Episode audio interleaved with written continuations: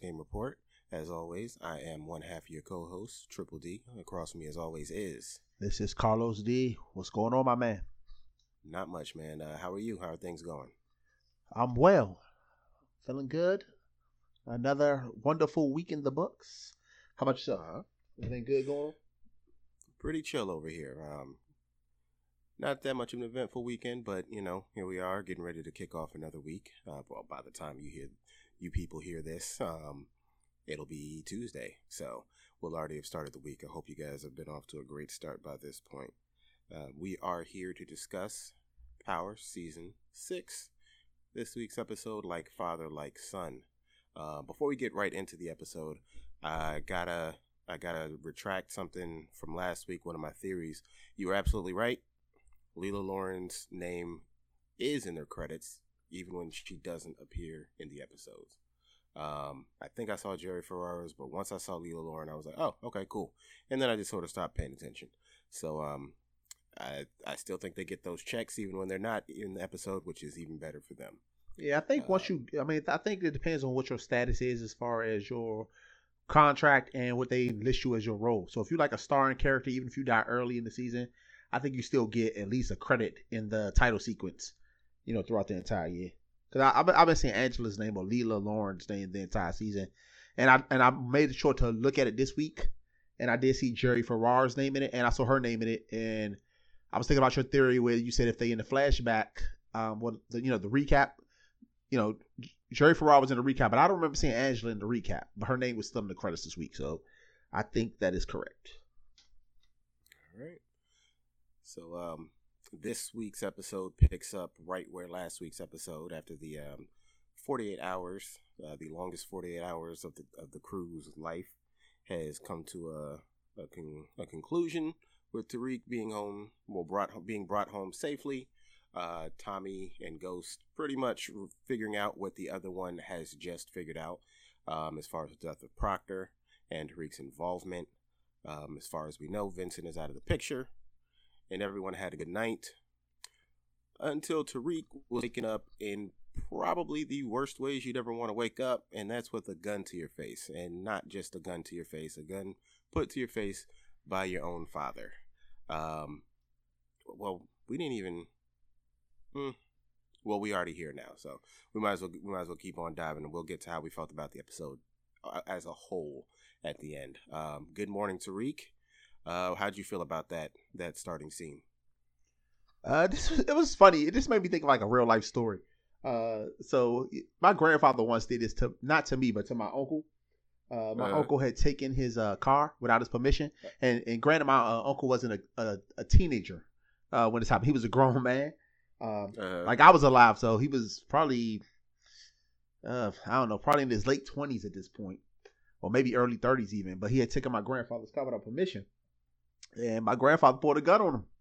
It was like, "You ever take my car again, uh, you know, I'm gonna use this on you."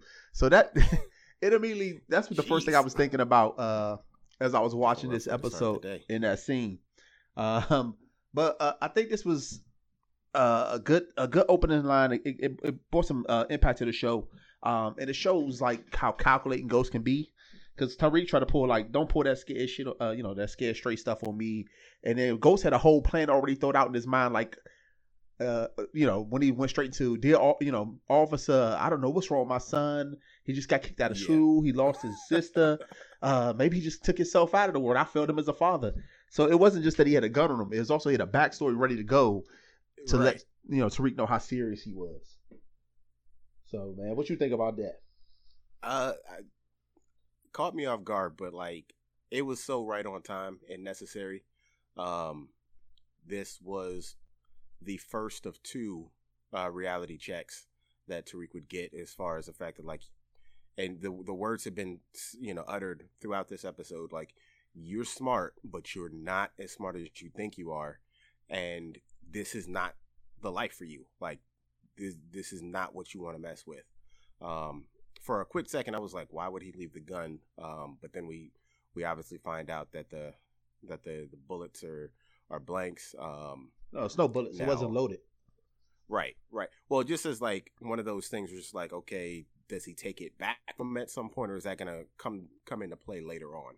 Um, but yeah, he he definitely this was definitely reality check number one, uh, followed by the second one of them walking into what's left of the penthouse, and uh, the the crazy thing was just like he he obviously brought him there for you know the money and everything, uh, but I think he also wanted him to see like this is this part of this happened because of you. You let this happen. You facilitated this, whether you want to admit it or not, whether you know it or not. You facilitated this, um, as well as he pretty much he pretty much told Tariq like, "Look, you lied to me, and I'm supposed to be your father. You lied to me for your uncle, and you got some. Not only did you get someone killed, he could have killed me." regardless of the fact that Tariq is like Uncle Tommy promised, he doesn't understand the gravity of what's happening. Like, if Ghost would have been home, you know, there's no way Tommy would have fired all those shots and be like, "Excuse me, Ghost, could you move for a second? I have an agreement with Tariq." It, no, um, Tariq was naive, and this was this was reality check number one. Um, I mean, yeah, I think you you you're right on that. I think he wanted to show him that uh, Tommy, the destruction Tommy caused in this particular situation, um, and what Tommy is capable of, and like how, because another part of it was like let him know that yo Tommy is not our family. Tommy would have hurt not only well Tommy you know destroyed our penthouse, but like you said, if I was here, you don't know what time Tommy would have been coming. You don't know what time. All you did was unlock a back door and leave. And Tommy and yeah. all you had was Tommy's word that he wouldn't hurt your dad. But like you said, if you would have came at three o'clock in the morning and I'm in here in the bedroom sleep, and he's shooting off this gun, blowing up half the apartment, I would have came out the bedroom, and I don't think Tommy would have hesitated to shoot me um, in that particular situation. Like, because yeah. he he doesn't know Tommy has a uh uh this deal with uh, Jason. Like Tariq doesn't know this that Tommy has a deal with Jason that neither one of them can hurt each other. Uh, you know, Ghost or um, Tommy. He doesn't know that, so all he knows is that his father could have been caught up in this in this uh, crossfire. Exactly. Um, they go to they go to Raina's room and you honestly the way they kind of set it up it's like you kind of you you sort of think that you seeing that Tariq seeing the destruction that Tommy Tommy caused to their house.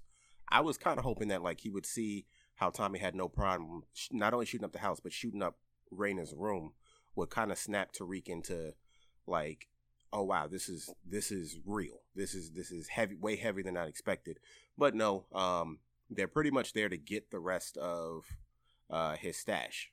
Um, they have the the discussion about how you know he, he Tariq pretty much plays him out that like yeah you um you don't know you didn't know your daughter as well as you thought you did like you know Ghost is like she Raina didn't have any secrets he's like no she everybody has secrets um what tripped me out about that the funniest thing about that whole interaction was when Ghost takes the money and Tariq legit was mad. Like he thought he was gonna let him keep the money.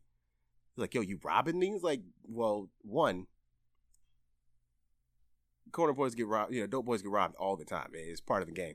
Two, dude, like, are, did you you weren't supposed to be doing this to begin with? Like, ha, has that how has that not sunk into you? Like, after everything you just caused, and he he comes clean about the fact that he was in on the scam uh, to to split the, the the two the two mil. Um, but like, what after all this this chaos you've you've you've helped cause? Why would you think he would let you keep that money? Come on, man. Smart enough, Tariq. Like as always, you're smart, but you're also dumb. I also like the way Ghost was talking to him in these, in these particular scenes. The aggression, like most of the other talks in the past, is always like, "Oh, I'm trying to make a better life for you, son." You know, yada yada yada. But in this one, he was just telling him straight up, like, uh, this, that, getting in his face, pushing him around. So I think he was finally trying to take a, like I said, kind of a scared straight, but a tougher stance for him because of all the other tools they tried to use in the past. Uh, trying to explain to him what the better life just aren't working yet. So it was good. I, I liked how Ghost kind of really started being, you know, better late than never, a more involved in this child's life and kind of being more of a, a, a, tougher father when it comes to that discipline instead of having his mind on a whole bunch of other things that he usually is involved in. Yeah. So from there we go to uh, Lakeisha's place, um, where she pretty much kind of lays it down that like, okay, what are we gonna do? Um, Oh, funny thing about that scene, I, I happened to pause it to take a note about Tariq being dumb, thinking he's to get to keep the money, and it just so happened to be the shot where she's walking around the corner, and you. in the background, you see what's what's a, what has to be Cash's room because the name Cash is on the door, and I was like, oh, well, we're never gonna we're not gonna see that door open. I can almost guarantee it. Um, where is Cash?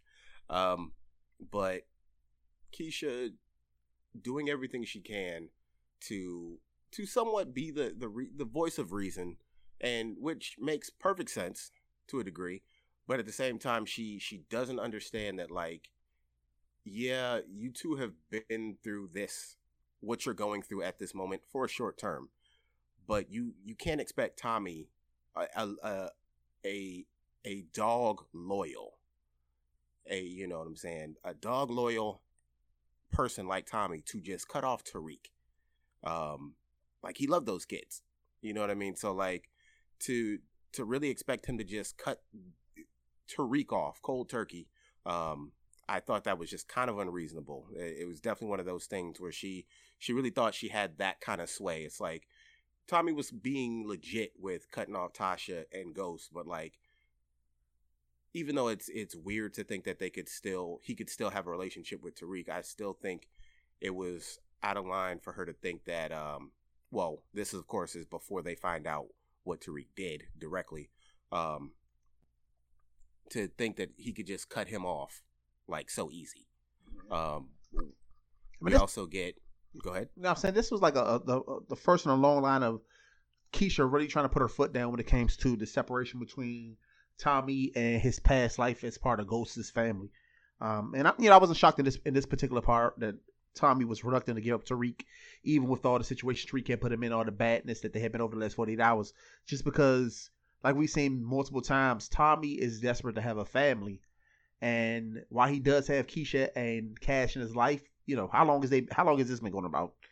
I don't know, six months if that. I don't even know if it has been if that long. That, that's being generous. That's yeah, so he's not gonna give I'd up. Give it four. Yeah, if that. He's not gonna give up a, a, kid he's known his entire life, and I think what Tariq is 15, 16 or something along those right. lines in the show. Uh, for a woman who he is trying to build this new partnership. She's supposed to be the Bonnie to his Clyde, but after four months, he's not giving up a kid he known his entire life and is looked up to as like a second father. So yeah. it, it, was she was definitely overstepping her boundaries, which I think she did a lot in this particular episode. Um, oh yeah, we, we definitely gonna get to it. But yeah, that's all I had to say about that particular interaction between Tommy and Keisha.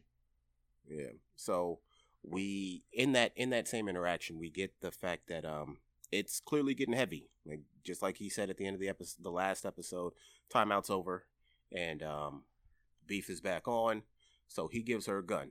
Um, my first thought was just like, while I understand his his logic, it, we've we've seen Keisha be real, you know, scaredy with a gun, which, you know, we've said that's been the running theme of this season. Keisha's not built for this. But, you know, he's he's this is his way of protecting her. Um what did you think of obviously not obviously we know what we know now, but like at that point, what did you think of uh him handing over the gun to her? I mean, I think that was in line of what Tommy would do in that particular situation. Um, as far as whether she, I mean, I think she was a little bit appreh- apprehensive about taking the gun because she doesn't really, um, for all her living in the hood, I don't think she has a lot of kind of hood experience when it comes to like being involved in that kind of stuff. Um, but like I said, it, it was in line with Tommy would do. I I don't know why he gave her such a big gun for somebody who's never used a gun before. Um, uh, yeah, like I would have seen more line of the gun, the gun that uh, Ghost had used on Tariq. Yeah, which you know was the same caliber gun, but it was a much smaller one. So I just thought it was like, why is he giving her this giant gun for somebody with literally no gun experience? But I think Tommy probably doesn't think that far ahead. If he's just like, oh, we need some protection, we need to make sure she's safe. Uh, what's the smartest thing to do? Give her a gun. Like to me, I probably would like give her a bodyguard, let BG follow her around or something like that, as opposed to just you know strapping her. But Tommy will do some Tommy stuff. Right, and plus Tommy doesn't really do subtle, so like he probably, you know, in the gun aisle, and you know, in the pistol aisle, he probably strolls right by all the moderately looking sized guns and just like, the, you know, he goes for for video game looking guns. Um, but you know, TV logic. Mm-hmm. So we have Ghost pretty much telling well, Ghost and Tasha having their their uh their their episodic back and forth on um who's the better parent, or excuse me, who's the less the less uh, trash parent. Um, where Tasha is pretty much telling Ghost that he he's gone over the line with the whole waking him up with a gun to his face. Um, Ghost pretty much standing behind his methods, and this scene I thought was interesting because I feel like Ghost his motivation is solid. Like he genuinely does not want this life for Tariq. Um, and his, I just think his, his his approach is it's it's a little farsighted. If that's if if that's even putting it right, he thought that after all of this, you know, going this this far was was supposed to scare him straight. Which a normal kid, it probably it it probably would, um, but we're not dealing with the normal kid. Um, and Tasha does realize that, but I think the Ghost, for as much stuff as he gets from day from episode one, he genuinely has not wanted any of this for his kids. Speaking of his kids, um, let's I got to backtrack for a quick second because I thought this was funny. Um, Keisha was demanding that that that Tommy cut off Tariq, um, which Tommy refused to do. Uh, but apparently, Yaz is just off the table. Um, I don't even think I've seen Tommy interact with Yaz, so he probably doesn't even at this point. He probably doesn't even know they have a third kid. It's like, what about Yaz? Like, is is Yaz still cool? Can can Yaz still come kick it in whatever old school car you're driving this week? But um, I don't even think he knows of Yaz's existence. Hmm. Um, but getting back to it, uh, she Tasha kind of does that thing where it's just like she she gives him the uh the the sure if you say so sure thing and the little pat on his chest as she walks out. Of course, you know Tariq was was eavesdropping uh, before he sneaks out. What did you think of Ghost just trying to plead his case of like or or his cockiness to thinking that he actually had this handled so quickly with this one instance? What did you think of of that exchange? I think it's more Ghost still underest- underestimating Tariq um, at this point. You know, Tariq has done a lot of stuff, but I think Ghost still thinks that because he is smarter than him or has more experience, experience than him, that his way is the right way. Um, I also think it's a part of this is a unique situation for like any parent, um, especially somebody who probably, you know, from the way they make it seem, Ghost didn't really have a family or a father growing up, so he don't know how to deal with this type of stuff. All this stuff is just kind of like, what can I do to kind of get through to people? And throughout, probably most Ghost, well, not throughout, as you see with Ghost, most of his, um, a lot of his career is on uh, based on intimidation. So he thinks intimidation mm-hmm. is the easiest way to get a response from, uh, excuse me, a response from somebody. I don't know. I'm all tongue tied tonight. Um, but You've been thinks, hanging around me too long. Yeah, he thinks intimidation is the appropriate means to kind of get his way because that's probably what he has to do for the majority of his career, especially as a um, drug dealer. So I think that's that's that's what it really came down to not really knowing what to do as a father, and then knowing that the easiest way or the best way to get results in his past experiences through fear. So he thought he had scared Tariq Street. Um, I mean, I feel like I feel like it for him going that route felt last resort because although he's he's yoked him up by the shirt a few times, he's he's always tried to like put his foot down, but at the same time give Tariq the opportunity to do the right thing. Like, you know, just focus on school, like quit messing with these gangsters and everything like that.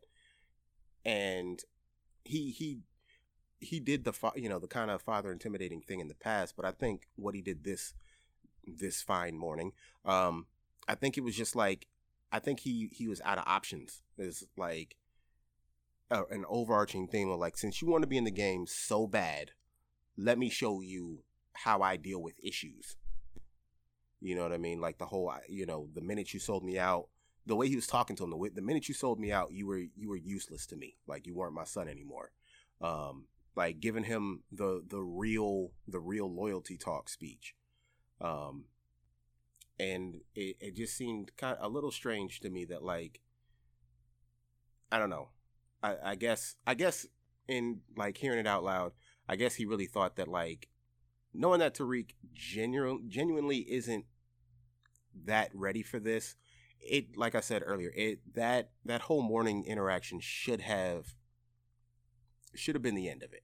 Um, and I think that's why he was so confident that it was that it was you know that it was over. Um, because you you do something like that to any other kid, any other normal kid, that's going to be the end of it. Um, but you know, as we obviously find, it ain't the end of it. So we get the the trap house. We got the Three Stooges taking inventory um, because I, I'm still trying to figure out how I could have sworn that these three were like in charge of other, I guess, territories or whatever. But like at this point, it really feels like these three are Tommy's only employees at this point. Like, cause they he it seems like he trusts them with everything. Uh, there are no there are no extras, and by extras I mean extra actors with no names to to help with the mundane stuff. Um, before I get into it, what did you feel about uh, the Three Stooges um, coming across the the missing product and Keisha um, and her her her hoops uh, running up in the spot? Uh, yeah, this was another. That was a funny scene because had some funny moments. Um, but like I said, this reminded me of another real life thing. Like, you know, all of a sudden, Keisha, Keisha's like this tough. Well, not tough girl, but she gets involved with somebody who's tough. And I used to see this all the time, like back in high school when uh girls had first started dating like drug dealers and stuff or tough guys around like the neighborhood or whatever.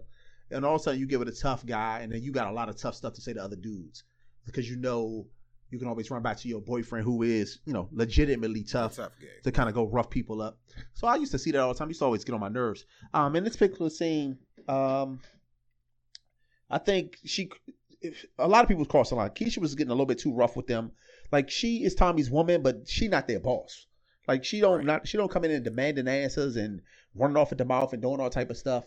Um, to dictating like she's in charge of it just because you happen to be sleeping with the boss. Um, and then of course Two Bit definitely took it too far. He he got to know Tommy is a loose cannon. If she go to Tommy, it's gonna be nothing but trouble. So grabbing her by the arm or getting too too physical her, with her was a huge mistake. Uh, and I just think it was yeah. hilarious how uh, Two Bit, not Two Bit, uh, Spanky, Spanky, and Big G, uh, BG try to like kind of talk him down, like, bro, chill out, don't grab her. Like, you know, what are you doing all this for? You know we're gonna be in a bunch of trouble.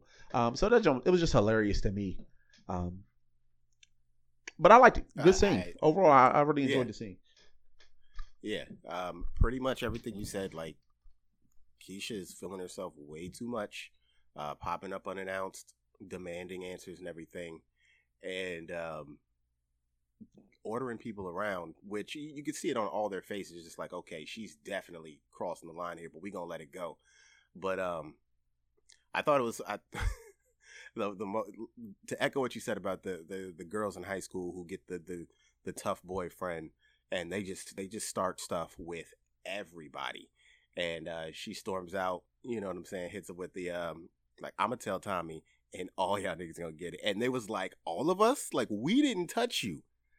Two bit touched you. Like just went straight to like like like little kids waiting on dad to come home and punish all of us because because the sister ran and, and, snitched on all of us for something you did. I thought that was hilarious. Just you know what I'm saying? Yeah. They, um, and of course they all broke into immediate panic. So that that just yeah. made me laugh because you know they, they all know Tom what Tommy how crazy yeah. Tommy is, and for all the tough guy talk, the two bit talk, the two bit talks, he knew, and that's the reason why he grabbed her like to try to stop her, even though that you know that even made it worse. But he know Tommy ain't about no games. Yeah, like they've seen they've seen a few people get killed right in front of them, so they know. Uh, once it get back to Tommy, it it's easily a wrap for them. Um, you know, Spank always got to have the last word. you know, keep your hands to yourself. he was like, "Didn't your mama?" He was like, "Didn't your mama teach you anything or something like that?" Some of those lines. I think he said that. It was funny. Oh man. So, uh, but the, the crazy thing was, well, not crazy, but like Two Bit was right about everything he said, like with Two Bit being Mister Trigger, Trigger Happy and Gung Ho. Like in this particular situation, he was right. Something, you know, something fishy was up, and we need to figure it out. Um, And like if Keisha hadn't have been trying to be the boss, trying to be the supervisor, like they they probably could have put two and two together, but you know things got heated, and two bits two bit. Right, her going go immediately to, him stealing was, uh, was just too much, and that's really Yeah. really set him Yeah. off. Yeah, yeah. Especially which- coming off a week, or not a week, but a forty eight hour period where they had to work for free. Literally, literally the night, the two days before. Yeah, Um, because I was thinking about that too. I was just like, my first thought was like, they're just now finding that, but in the span of this story, it's only been about three days at most because Tariq comes by to steal those pills and then gets caught. I'm guessing later on that day or the next day, and that's when we have everything with Proctor and then the kidnapping. Um, so it, it made sense that they they could have easily overlooked it. So tensions are already high as it is. So speaking of high tensions, we go to Tate HQ, where Ramona is looking for Tate, and uh, Derek is also looking for Tate and his wife. Oh, poor Derek. What'd Yeah. you think? I mean, you know, we cut straight to the scene where we find out where, Ter- of course, you know, as the viewers we know, but Derek didn't know that, of course, Tate is tagging his wife once again, uh, going to another one of her morning yoga classes. Um, but somehow Derek discovers not only where they, because they look like they was in a hotel room. Somehow he finds out where they both are. Uh, they didn't really explain how. Maybe he tracks her, his wife's phone or something. But he comes in, he catches them in the act. And even in a compromised situation, Tate still goes into full campaign mode to try to Yeah. talk to his brother about how it's way more important uh, for us to continue this campaign and win this election than it is for you to be worried about me having sex with your wife and Every- you walking on every, ever, ever with the spin. Like he, he spun, he tried to spin that thing so quick, and Derek not with it, rightfully so. Um, but like I, I'm glad it, it came to light because they kind of had that thing go down a few episodes ago, and then they just sort of, just sort of pushed it to the side. So like when he popped, not only when he popped back up, but when they had the previously on power and they showed the first time they were getting it on, hmm I was like, oh, all right. Yeah, it was a nice callback. Nice callback. And um, I also like the fact that like Tate's kind of in deep now. Like this is this is an unforeseen obstacle, and it's just like it. This is all because of him. This is all literally because of him being greedy. hmm But it was funny. It was funny.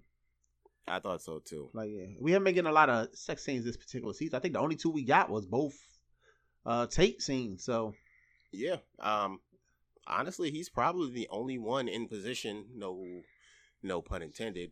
Uh, to have the time yeah, to have like a, a semi love interest because everybody else is too busy trying not to die. got you. Staying alive. Pretty much.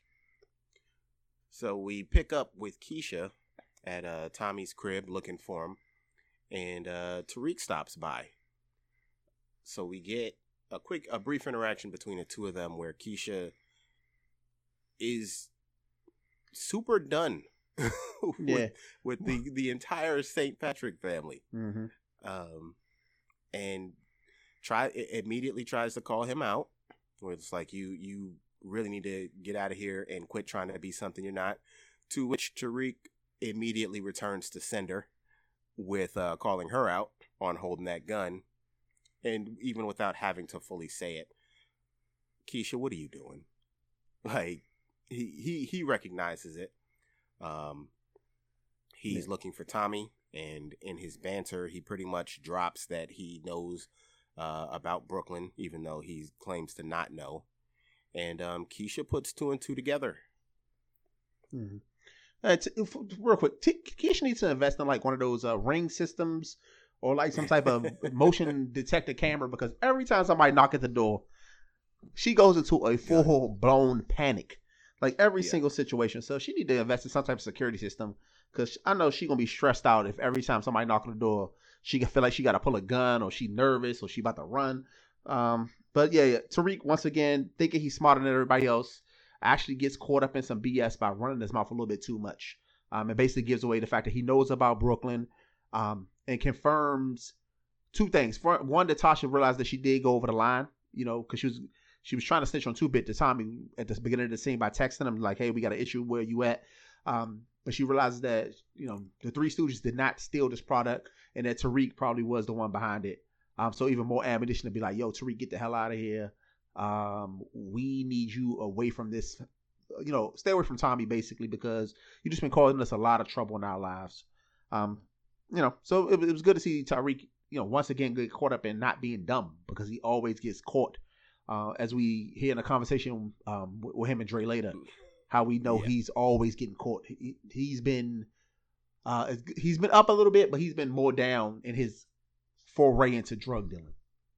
Yeah, which he, he should be. Um, for as much as you know, we we criticize that, um, it that has to happen because it would have made entirely no sense for him to be perfect at this. Um, so he, as he exits, he gets caught out by Moms. Moms is waiting outside for him, and with the uh, the classic mom move, I'm gonna make you tell your dad what you did, which, oof, been there, not fun. So I didn't get in trouble that much as a kid. Um, that because I, I didn't have any siblings, so I didn't have anyone to pin anything on. Gotcha. If, if I did something, they knew it was me. uh, the AUSAs, after having a week off, well, yeah. Saxe and Warner having a, a week off, uh, Blanca never Blanca never sleeps. Nope. Um, as we we find out. Uh, how do you feel about the the AOS, A, I can see. How do you feel about the AUSAs being back in play? Uh, I mean, best thing that came out of the scene was that we finally get Saxe not just floating by. He's actually under suspicion, and uh, I think his name what is Warner finally is like talking like you know, everything that happens, people keep dying. Saxe is the one that's always tied to this. Like everybody else is either dead. Like Sandoval is dead. You can't blame it on him. Angela, she's dead, and people still are dying left and right. Witnesses are still dropping. So it, you know, common denominator in all this is still Saxe. So it's finally good to see that he is under some full time suspicion, and they're gonna do a little bit more to looking into what his role is and all these bad things that keep setting their office back. Warner is a class A dick because although Blanca is kind of helping, she is not officially an employee of his, and he pretty much like schooled her out. Like, mm, I wasn't asking you to get dirt. I'm pretty much telling you to get dirt. Like, he didn't offer her an incentive or anything. He just pretty much told her, like. But I'm pretty sure she on loan. Like she not doing this like just on her free time. So I'm pretty sure right, right, right. NYPDP has loaned her over to um, the USA's office, uh, AUSA's office. So in this case, you know, he is her boss. So I think he did the right thing. She was like thinking this like a suggestion for him to do for her to do a task, and she telling him as the boss, I'm only here for one thing. And he's like, No, you here to do whatever I tell you to do. So I'm glad Pretty you know much. this is not a suggestion. This is just me telling you, you know, look into Saxe because Saxe seems a little bit dirty. From there, we're back to Tate headquarters where uh, Andre is reunited with his daughter, which, on the one hand, was a touching moment. Um, they completely glossed over how they were able to get this child back from the AUSA's office with literally no pushback but hey, it's a TV show. Well, I mean, I think I think part of that is that Saxe is doing Dre kind of off the books. Um, so I think that she is in child protective uh, services, but I don't think AUSA is like forcing her to be there. I think they just kind of sent her there. Um, and I could be wrong, but sent her there as a part of we have a, a child that doesn't have a parent, um, and then just kind of sent her off. But you know, and then I guess that's kind of part of Tate's power but I don't know if CPS is city, state, federal. Like I don't know. I don't know who they work for. So you know, I don't know. You right though. Who knows? Who knows? The point. The important part of it is Dre got his picture back, and uh, I'm glad he said something about it. Because at first I was like, why is he um somebody who is supposed to be hiding or in hiding, uh, willing to take pictures with a prominent gubernatorial yeah. candidate? But he does make a comment yeah. at least they're like, yo, don't don't let these pictures come out until actually after you win the election. Uh, which of course they did not wait we that find long. out later. Yeah. Tate says whatever he whatever he can to get in the door. Um, but you know, we all know that. But uh, we we get the quick conversation between Dre and uh, Ghost about how, hey man, like I thank you, and um, now that this is good, now that I'm, as far as he thinks, now that he's free from the the, the district attorneys, um, he can get back into the game. And uh, Ghost tells him like, all right, you know, I'll I'll set you up with the distro, and um, well, excuse me, I'll set you up as distro with the Connect, and uh, you can you can get back to doing you, but you know, just sit tight and keep your head on a swivel. Right. Um, while this is going on, Ramona is about to go full Olivia Pope.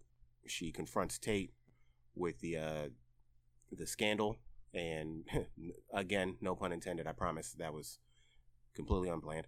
But um, she she pretty much confronts Tate with the situation and tells him like, we you need to figure out how we're gonna fix this. Um, and by that I mean how I'm gonna fix this. Oh man, that was a that was a pretty tough line. Now it earlier when she goes and talks to Derek, and um, Derek says that he's meeting with a church group or something like that, and Ramona goes, "God's not going to win this election. I'm going to win this election." I was like, man, that's Mhm. full on Kerry Washington right there. Um, but yeah, she's getting deeper into showing us what she's there to do. Like she's not just a campaign manager; she's a handler. She's a fixer. Um, what did you think of uh, that particular that particular interaction with her? With her pretty much laying down the law to fix this. I mean, I, I think she's already made it pretty established throughout the last few episodes that she's in charge of Tate. Like she's the boss, and Tate just kind of is upset by it, but she, he just kind of kind of follow her orders. To me, the the more and was all a part of this big. It was a one big scene. To me, the more interesting part of it was how Tate um, went straight to Ghost to try to sick him on Derek.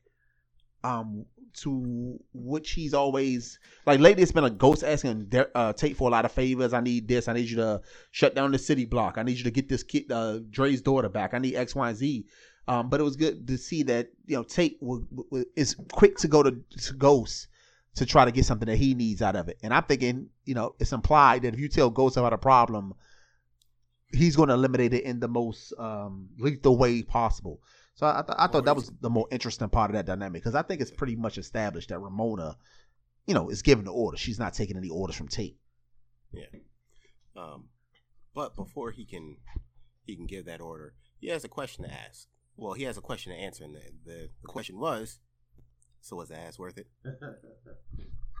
Who knows? It looked like it was. Hey, hey, hey. It, it looked like it was. hey. He looked like he was in. It. I, I think he was he was digging it he was enjoying himself. If each time. So um, yeah, right on board with you. When you nine times out of ten, if you ask Ghost to handle a problem, um, it's usually implied you think he's going to to kill that to kill that problem, which honestly hasn't been the case this past maybe season and a half because he's he's tried paying people off, he's tried letting people get second chances and starting new lives. Um, in the past, he's even tried sleeping with those problems.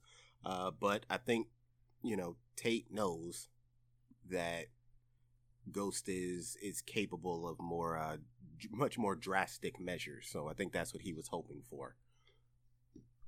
Yeah, agreed, agreed. Yeah. So from that point, uh, we go to Tommy meeting up with Middage, and um, we get uh, I'm guessing a new character possibly into the mix. I forgot the dude's name. But, uh, this guy, okay, yeah, he he ends up being um, Middage's his West Coast distro, Mhm. and um, he pretty much tells him that he wants to expand markets out there. I, I love how, despite the fact that this is this is all dirty business, that Middage really approaches things as if he's a uh, a you know a CEO um, at some tech startup or something like that with with the the the tech terms and the tech lingo and all that stuff, the marketing and all that that stuff. It's like, dude, you're a drug dealer. Hey, Like, still a business though. talk. Selling Yeah. drugs still a business, and they they making multi millions of dollars. They, you know, if you believe the show, they they they made a million dollars in one night. I mean, they had to sell all the product they had, but you know, this is a multi million dollar business, a, a multinational um, corporation. You know, they get the drugs from Europe, they moving it all through both coasts of the United States. So you know, it is a business. It's you know, it's just not a legal one. So yeah, yeah, yeah. and I totally get that. Um, so he mentions to Tommy that he wants him to go out to California at some point, and um, I guess, in almost, I could guess, almost like serve as a consultant. Um, so who knows? Maybe we'll get that that uh that abroad that that vacation episode where Tommy gets to to leave New York and check out California, yeah. uh, which I, would be down for a scenery change. We haven't had one of those since what season two when he was going down to Miami. Um, maybe that was either two or three, one of the one of them. So it, would be cool to see something a little different. Um, yeah. To me, I'm just I'm just interested whenever they introduce new characters because it is the last season. Uh, is this going to be a big character this year? Is that somebody that might be in a possible spinoff? So that's how I really look at stuff like this. Because I mean, the scene itself didn't really further any part of the story. All it did was like Tommy just met another guy who's also working for Middich, but it didn't really do anything to like enhance. So you know, this is all uh, somebody that's setting up the kind of build for something down the line. So I'm always curious to see where that might go. Yeah, and um, I thought they had a really interesting interaction. It was brief, but like it was kind of one of those things. It was just like a a real recognized real sort of thing where you know Tommy points out the tattoos and um, Rodolfo, you know, brings up the fact that like he made a mill in in over in like pretty much 24 hours and there was like a little mutual respect thing going on so who knows maybe maybe tommy gets a new uh, pen pal or something like that so from there tommy goes back to his crib and runs into keisha. And I, I like the fact that keisha went through everything that happened um and and she's but she still admitted she was she she felt she was wrong um about two bit um even though tommy had already she probably should have admitted she was wrong first knowing tommy uh because all tommy heard was that two bit put his hands on her. Um so she she tries to do the right thing by like you know this is what happened but i don't think they stole from you I'm pretty sure Tariq did. And at this point, we we see just how in denial Tommy is. Which, when you you love a kid, like you said earlier, you have that kind of connection with the kid. You pretty much watched grow up from a baby to to this little man. I I totally don't fault Tommy for for not wanting to believe it. Um, granted, you know the score and the stat sheet should say that like no, he's she's telling the truth. Like Tariq is pretty is pretty grimy. Mm. Um, but I think that goes back into Tommy's blind loyalty to some people. Like he yeah. is willing to forgive a lot of people if he really. Um, I think once he makes a person a part of the, his family or, or, really shows a lot of love for them, it takes a lot for him to believe that they would do something to hurt him because he is so loyal to everybody else, like to the people he's loyal to.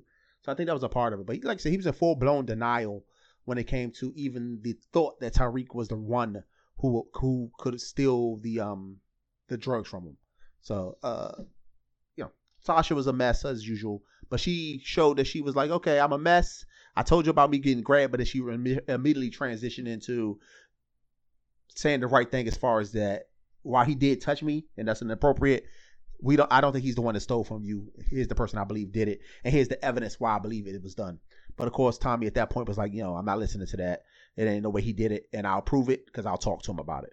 Which is from a known liar, Tariq, which is Tariq has become. What's the point of talking to him about anything?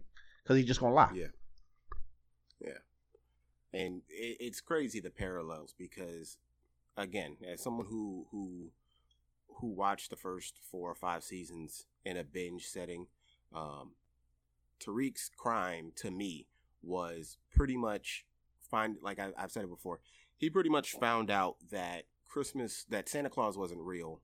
And when everyone tried to tell him that he was, like everyone tried to convince him that he was real, he, he got angry. And this is kind of what's happening with Tommy. Like people are trying to tell him, you're, this kid is, is not what he, what he was. He has changed. And Tommy, up until this point, instead of trying to see it for himself, he, he chose denial and anger He's like, no, he's he's def he's definitely the same kid. Um, so we go to Tariq. This we go to the kid in question, um, meeting up with Dre, and pretty much laying down that you're the last person I can I can come to for help, and um, you owe me because even though I shouldn't have, I saved your life three two two seasons ago. Um, and Dre does a pretty good job of keeping it real and at, at, least up until we find out that he's lying he seems pretty truthful but um, i like the fact that he kept it real. He's just like i can't work with you. You get caught too much. Um, which is a very true statement. And tariq being tariq showing one of his smarter moments in this moment of dumbness um, he's like nah i don't i don't trust you. So like you need to you need to let me know what the deal is or i'm giving you up because you technically owe me your life, and it I can do I can do with I can do what with your life, whatever I, I see fit. Um, stalls him out, and yeah, Dre is of course holding, and uh, gives it to him. What, what did you? How did you feel about this this interaction? I mean, some of what you said. Just two, it was two two kind of uh, slimy dudes recognizing uh, kind of what they see in each other because they both talk about how they both get caught all the time. They both always trusting the wrong people. They both made a lot of mistakes, um, but they both in a position where they do both. I think they both owe each other because um, Tariq did save Dre's life, but Dre has done a lot of things. Even though, damn, Dre was part of the reason Tariq's life was in jeopardy to begin with. Now I'm thinking oh, yeah. back on it, so he probably didn't oh, did yeah. a lot worse for him. But uh, Dre recognized that Tariq got him over a barrel, so he. It's probably a dumb move to give Dre. Uh, damn, I keep saying Dre to give Tariq anything. But at that point, you know, he pretty much is in debt to anybody who knows he's alive, especially when it comes to a connection with Tommy. Because he knows that Tariq can go to Tommy anytime and say, hey, Tommy, Dre's alive, because Tommy still has a hard on to kill Dre. So, good say. I like the scene. I think it was some good acting on both parts, and I don't really like the acting on the show normally, but I think it was some good acting. I think they had some nice, uh, kind of witty banter back and forth. Um, I enjoyed the scene. Good scene. Indeed. So we're at the. Well, actually, I don't know exactly where we are, but we're at an office, and uh, we get Elisa Marie meeting, getting ready. Probably her at school. With, uh, Looked like she was meeting with the principal, so probably at school. I can see that. Getting ready to meet up with uh with Blanca, and um, Blanca doing actual police work and being smart about it. You know, saying that I want to I want to find the people that that killed your father and we get the discovery that Elisa Marie knew about the unicorn, and the unicorn uh, is not completely off the table. She notices that it's missing, and in in her panic, she pretty much divulges that okay, something. Blanca figures out that something's up with this particular unicorn, um, and it's now missing. So one or another, like I need, let me close this loop. Um, and we get that Saxe's BS is finally catching up to him. Right. What a um, dummy! Who has who has the uniform in your office at work when it contains, you know, illegally obtained um, recordings? Like, you know, keep it in your house, put it in a safe somewhere. Don't just leave it in the top desk drawer at your office when anybody can go into any, you know, any given time. Um, like I said, like I said, Blanca, like you have said, Blanca is the only good cop in this entire series. She's the only one that stays on, stays focused on task. She seems uncorruptible. Uh, she does legitimate police work and um, finds a big clue to uh, something that's going to set Saxe up for his final downfall, hopefully. Yeah. So we get a quick interaction between Ghost and Derek in a in the uh, parking garage. A disgruntled Derek is on his way out, and uh, Ghost approaches him with a proposition. Um, we'll find out. We, we do find out what that proposition is later.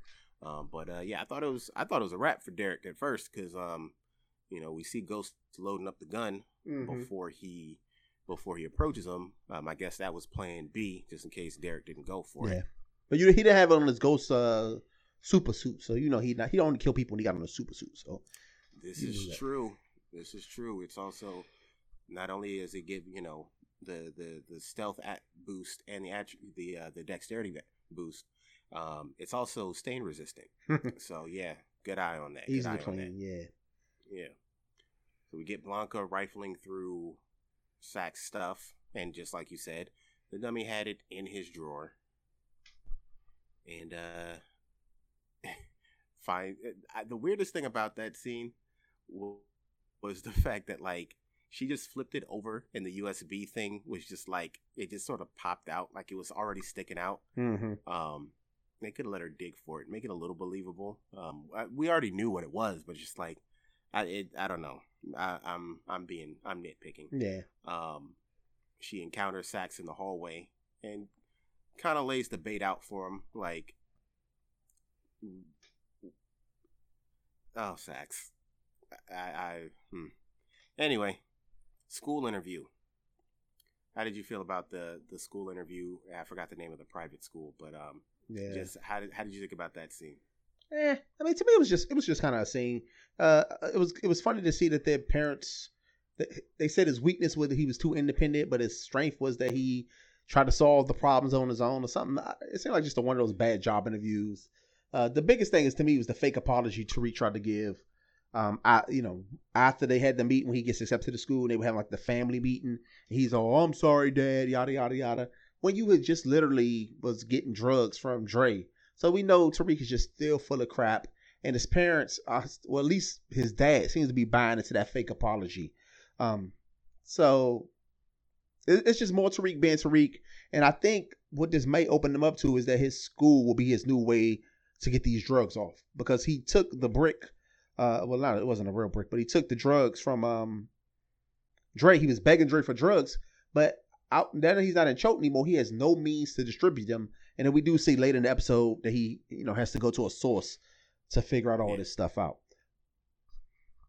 So, um, I thought it was, I thought it was an interesting, a, a nice little quick, like, all of them playing the parts. that's what I feel like it was. It was a, a what's your son's um, biggest weakness? Um, he he's too independent and tries to handle things on his own which was obviously a dig at him getting in over his head.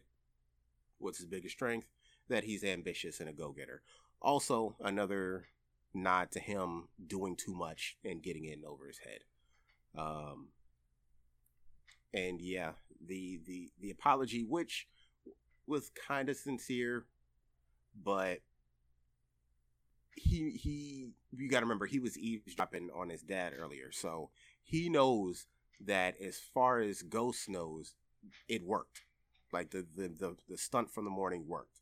So he obviously, you know, he's trying to get over. So he's gonna do what he can to get his dad on his side. Um, what it was a smart again, it was a smart play um, because not only was he forced to confess, um, he made he made them aware of the fact that that Keisha's onto him, which although Tariq is an idiot, um, Tommy did kind of make him accessory to murder. So it it's self preservation dictates that it was a smart move to bring in his mom and dad to to kind of get him out of this, uh, or at least uh, at least with the assist. Um, so that's kind of how I felt about it. Um, I did think it was it was telling that like he got home and immediately dropped the act which I, am not mad at him for because you know Ghost and Tasha have done that for seasons where they're a certain way in front of uh in front of an audience and then they immediately drop the act. So he is their parents' child. So you know, apple tree. You know, mm-hmm. you know mm-hmm. the rest of that. Mm-hmm. Uh, I thought it was I thought it was interesting that he was like, yeah, compared to Choate, this school is going to be a breeze. Um, showing that like he's smart, but also extremely cocky. Mm-hmm which you know, so what might be his downfall, as Ghost was saying right. throughout this entire episode. Stop thinking you're smarter than everybody else. Right, right. So, um, we get Ramona going full Olivia Pope and telling uh Cassandra. I didn't know that that was her name um because she's really only been in like two episodes and in each episode she's maybe had two scenes in each um but she proposes to Cassandra like, "Hey, look, I need you to keep quiet about this. I'll give you however much you want, but I need you to keep your mouth shut, divorce Derek, and be a couple with uh, with Tate. To which she says, "No, no thanks. That's not what I want. Um, I want more than that than to be an arm piece. Um, I I have aspirations of my own, and um, although the get down was good, Tate is obviously not husband material." And uh, she pretty much makes it known that her aspirations are to what was it? Was it um congressional seat? Council? No, congressional seat. yeah. So to me, I mean, I, you see girls have sex with dudes for a lot less. You know, they'll do it for a purse or something like that. She wants to. She she finessed her affair into being a congresswoman. So Yeah.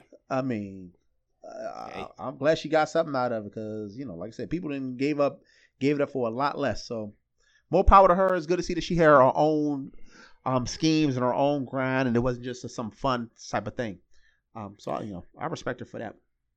Uh, but I also respect Ramona for keeping it 100 with her, like telling her, you know, you with your looks, um, and your background, you'll do well in this this area. And she said, um, but you didn't say my intelligence. And she was like, no, I didn't. So Mhm. Ramona, obviously, you know, she's been in the game a while. So while I think we can all agree that you know, props to Cassandra for for you know playing the game the best she not the best she could, but like playing the game her way and coming up. Ramona has has seen it has clearly seen it all, and she knows that like yeah, you you're only gonna get but so far. Um. So I thought that was that was telling. I'm wondering if because of that uh that that kind of dig to her, like I'm wondering if Cassandra's gonna let let pride get the best of her and um maybe flip. But Nah, I, th- I think I think that's the last we see of Cassandra. I think she signed Think the so? NDA. I don't I don't think her. You know what what what does the story have to tell by giving her a bigger role in this season? I think we kind of got what we got out of her. I don't know about necessarily a bigger role, but I think maybe another dagger into bringing down Tate. Because I I think honestly, I think that's where he's headed. Um, I think I think his his whole scheme comes crashing and burning down. Uh, it's possible he gets what he wants in the end. Um, but I, the way things have been kind of piling up lately, I think he goes down in flames. And it wouldn't shock me if she's like another, um, you know what I mean? Another like cause of that. Uh, but we we shall see. So we got Ghost doing ghost things, hanging out in another parking deck, waiting for Keisha and her hoops. And um Ghost puts it all on the table. Like, Keisha, you're not built for this. You know it. I know it. Your hoops know it. Your high boots know it. Mhm. Cash knows it. Uh, we don't even know where Cash is, but he know it. Um, you know what's going to happen if you have to choose, and eventually you will have to choose. And the thing that that tripped me out about that particular scene was that is for you know as shady as Ghost has been, Ghost, I feel like Ghost genuinely tries to give people better options. Um, I say that because, yeah, it on the on the surface, trying to bribe Keisha to leave town, um, it seems like a shady, grimy move. Because on the surface, it is a shady, grimy move. But Ghost has seen firsthand what happens to people when they fail Tommy. They die. Mhm. It happened with Holly. It's happened with so many others. It it happened with Teresi, even though Ghost clearly had a hand in that. Even if Ghost hadn't had a hand in that, it that probably would have been the outcome. So I honestly think that like even though he was being smug about it, Ghost was trying to save Keisha's life. Because the minute she got in bed with Tommy, figuratively and literally, her life was pretty much in his hands, literally because the you know the minute he let her in the the clock is ticking Yeah. like if if she ever starts to waver and becomes useless it's a wrap for her because that's how he he deals with useless things what did how would you feel about uh that No, no, no. I mean, I think you pretty much summed it up pretty well. Um, I I think it wasn't just about. Get, I think it's not just getting rid of Ta- Tasha for the sake of her just having her out of the picture because she Keisha, yeah, sorry, because she influences um, Tommy. But I think it is a he's trying to give her an out that's going to ultimately protect her in the long run. You know, move move down south, take your son, go somewhere safe, get rid of all this stuff because we know you're not built for this type of lifestyle. So it's a it's a way it's like a life preserver because he sees her drowning and he's trying to give her you know something that may you know get her out of that sticky situation. So. So, in some in another undisclosed location, we get Dre being approached by Saxe, um, and telling them that like, despite the fact that you may have gotten your daughter back, I still own you. Your daughter's out of witness protection, but you're not. So you can either get back on on task with what I asked you to do, or I can have you arrested. Mm-hmm. Um, because technically, you you know, you're supposed to be in custody at already, and um, he slaps him with that uh that ankle jewelry. Yeah. On top of the pant leg, which I, I didn't understand. How you supposed to take his pants just, off? I think that was just like he could have slid the pants through, but I think that was just a dick move on his part. like, yeah. like I'm gonna put this, I'm gonna put this on the outside of your pants. But um, yeah, to me that was the I, oddest part about the entire scene was when he he put it over top of his pants. Like, how am I supposed to get these pants off? What am I supposed to be oh, doing? Man. So it was just funny. Oh man, but I they deserve each other, like straight up. Um, Saxe and Dre. I don't. I didn't feel the one least bit sorry for Dre when Saxe hit him with that um that ankle monitor. It was just like you're grimy. Yeah, you know, Dre. Like I, I said it before. Like this dude is is just all kinds of shady. Yeah. Um, and like as as is Saxe. So like you guys totally deserve each other, and I'm glad that you're you're that even as for as many times as Dre has screwed over people, I like the fact that Saxe has been able to screw him over a few times. Mm-hmm. And Dre hasn't, up until this point, Dre hasn't been able to do anything about it. Because he, you know, track record of the character, he deserves it. Right. Agreed. Agreed. So we go back to the trap house. The Three Stooges mm-hmm. uh, walk in, and they find uh, Tommy. They find Dad with the belt on the nightstand. Mm-hmm. I'm gonna let you start this one off. Uh, so, I mean, so this was another funny scene. So you see Tommy, of course, sitting there. Like you said, basically, mom went and told that the kids was out of line. Dad's waiting there with his belt to punish him.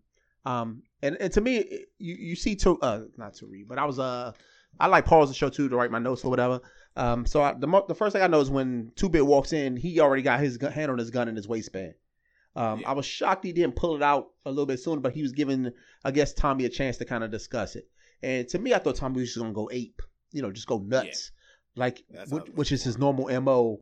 Uh, so to me, he was very rational in his approach to this.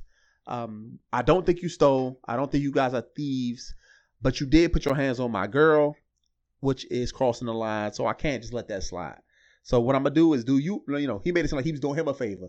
I'm gonna do you a favor. I'm not to um, end this, but you fired.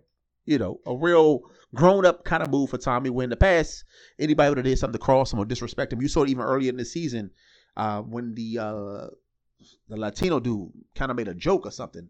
I, it was what, oh, season one or season two. Yeah, he made a joke about something. I don't even remember what it was. And Tommy shot him in the head.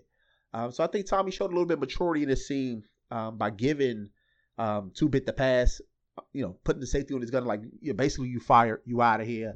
Uh, I, I, I, felt bad for Spank because he was like, yeah, "Me too, yeah. big bro." Yeah. Get your ass out of here, right? So I felt bad for for Spank because Spank has always been, um, you know, loyal to Tommy. I don't think he's ever done anything dirty to Tommy, um, other than you know, kind of mouth off a little bit. Well, not even mouth off. Always kind of be like a voice of reason. Like he always said in a respectful way. Because even as Tommy was like, "You want that smoke?" and he was like, "You know, Tommy, I don't want that smoke, but you know, I'm just trying to be real with you."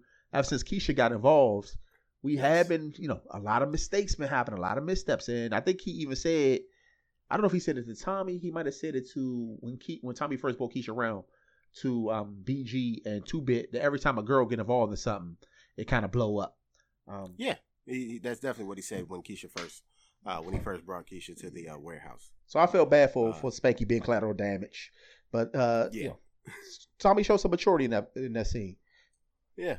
Um I yeah, pretty much everything you said. I like that he was pretty much stating his case that like yeah, Two Bit was wrong, but he you know, he had the right intentions and sorry, like you said, like ever since she showed up, things have been going wrong. This is these are facts here.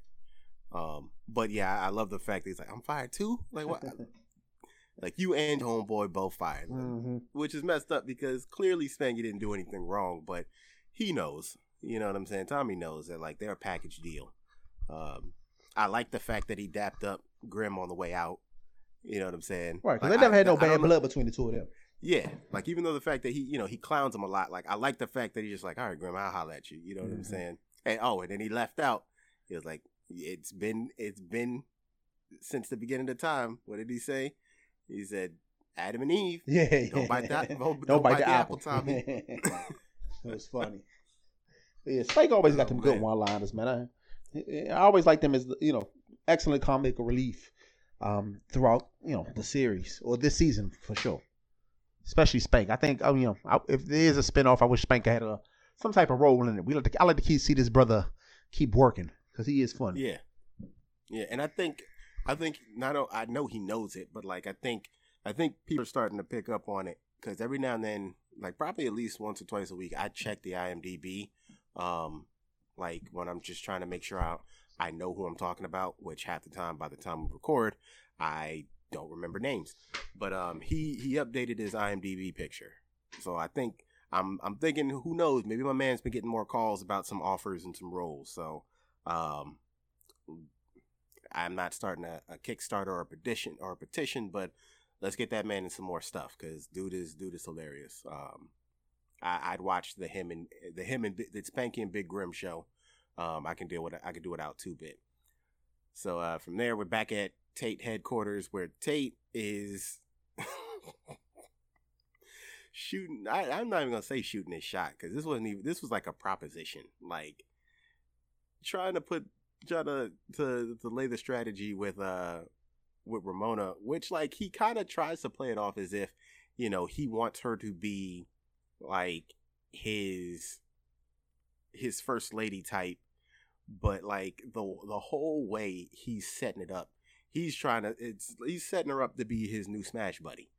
how did you how did you feel about that whole exchange between the two of them before uh James walks in? Yeah, I mean, like I said, he he basically propositioned her in multiple kind of ways. First, he seemed like he just wanted like, oh, you know, I got a lot. I'm working with a lot over here, and I'm good. Um, and then she and then he did kind of transition into, you know, you could be my Hillary or my. He named a bunch of political, you know, politicians and their partners who may not be, in, you know, implied that they may not be the love the loves of each other's lives, but they are um, good for the business of being, you know, good politicians politician. So that was funny to me. Um, of course, she rebuffed them with the "I think I'm interested in somebody else," and we as the viewers know who that somebody else is. She's making it known that she is interested in the one and only uh, James St. Patrick, and she don't got time for to play with Tate in his games.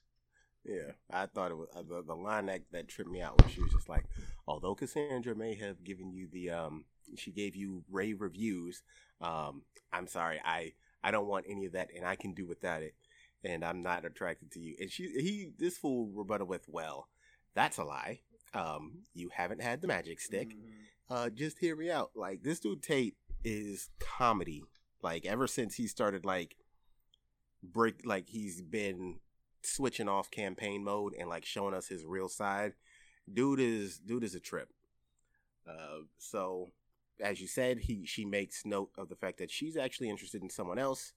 In walks James St. Patrick, and uh, the newest head, well, excuse me, the new director of the uh, Queen's Child Project, uh, Derek. Um, which I thought that was an interesting, uh, I guess, exchange. Like you be quiet and you get to be the head of this this organization.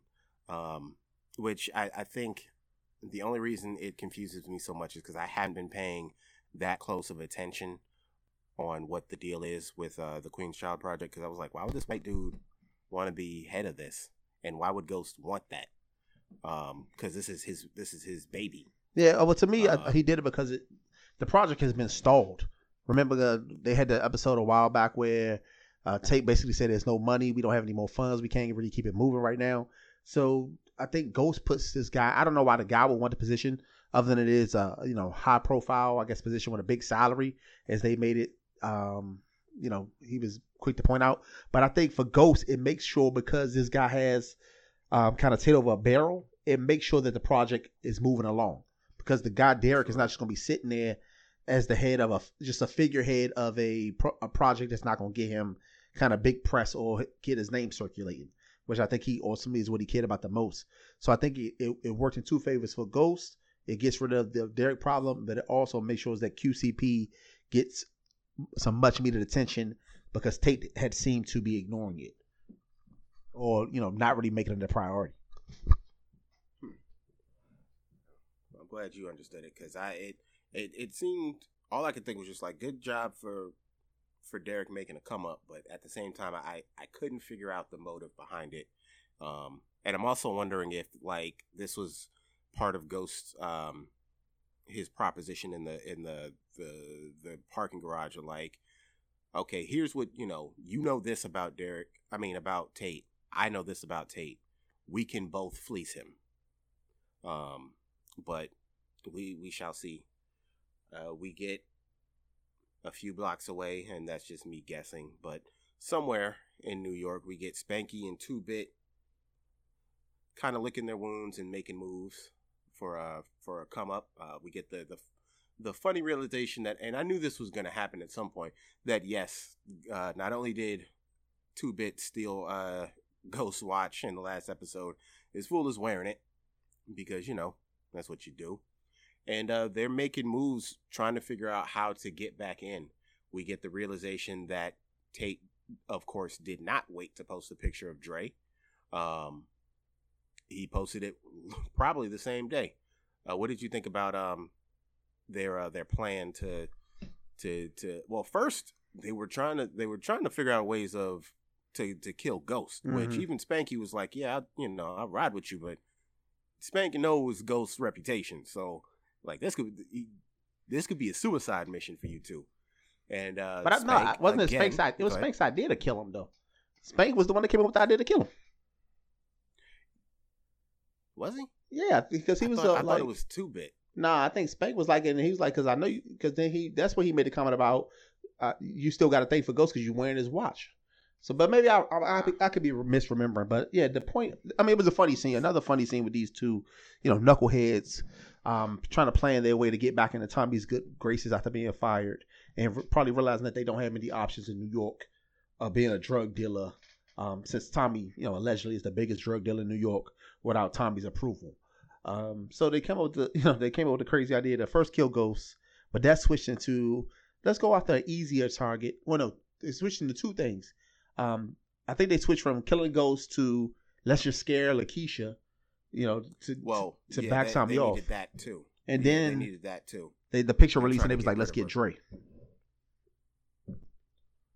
Yeah, I think um yeah that that's what it was. It was um even if they get back on Tommy's good graces with Keisha around, it's still in it. They still need her out of the picture. Right. So it's like they need to get in his good graces and they Scare her off. Scare her off. Um. So you know they set their plan in motion to have someone, uh, pretty much scare her, and uh, that move is made. So we go to the top of some building in New York, where Tariq is meeting up with Tommy, and Tommy confronts Tariq and pretty much presses him out like, okay, like it's honesty time. Did you or did you not steal from me? Like Tariq being Tariq is still gonna try and lie his way out of it. And Tommy just like, look, like I I know it. I know everything. Like I just need you to say it. Like just come clean. And Tariq Tariq comes clean, tells him that yeah, I did that. And we get reality check number two on the day for Tariq, where Tommy holds him over a build over the edge of a uh, of a building, and for a second it really seemed like Tommy might actually drop this dude because we know Tommy's capable of it. He, of course, doesn't. And he finally cuts that last tie with Mhm. Tariq. Like, I've trusted you. I've known you since you were a kid, and you betrayed me. Like, you've caused. Not only have you almost gotten me killed, um, literally a day ago, but like you're causing dissension with my girl, with my team, and my business. And it's all because you refuse to be honest. And that that tie has finally been cut. Yeah, How I did- mean, he broke. I feel like he broke Tommy's uh, number one rule about loyalty. He showed that he wasn't loyal, but in, in multiple ways, he he lied to him multiple times, and he stole from him, which is I think was the biggest thing when he finally admitted that he had stole from him. And then of course, Tom, you know, like I said, Tommy went full Suge Knight, um, alle- allegedly, you know, when he hung, uh, allegedly hung Vanilla Ice over a balcony. Um, Yeah. But this situation, like I said, the difference between this and the, the opening scene, I don't think Tariq thought his father would shoot him, but I think he definitely thought Tommy would drop him. Um, so even though we know it doesn't scare him straight, I think it was more of a lesson that like, oh, Tommy will do something crazy like this, and Tariq knows he will. Um, so yeah, to me, good scene, another excellent scene. Um, and then we, like I said, we saw the final, you know, because he don't care about Yas, the final kind of severance of Tommy's um, involvement with the St. Patrick family when he finally said Yeah. enough, even with Tariq, and and I'm done with that family all the good. Yeah. And of course, yes, it doesn't count because, you know, um, we don't see her. But um, I thought that was a, a really, like you said, a really well done scene because you see the the full on disappointment in Tommy's face. Um, straight up, props to Joseph Sikora just for like his his growth as an actor from the beginning of this series, not just the season, but from this series to where we are now, because he is obvi- he is hands down the most improved actor from the beginning of the series, um, who has consistently gotten better, and because in, in the beginning, oh man, they were all rough, but um, this dude, you could tell he he's really been working on the art of acting, because every you know the the the scenes where he has to turn up the disappointment and like the heartache, um, he he's killing those scenes now, and you really you really get it in this scene that it's just like I I have to let you go, Tariq. Like we're officially done. Um, another interesting part about that was with if someone holds me over a ledge and tells me that they're they're done with me and I'm dead with them, I think I would think that, and especially like just kind of looking at the way Tariq was looking at at Tommy walk away, Tommy's now on the table for Tariq. Um, he's he's officially been had his ties cut, so it's like, all right, if this is what it is, obviously I'm not going to come at you first, but if it goes down, you've obviously made your choice.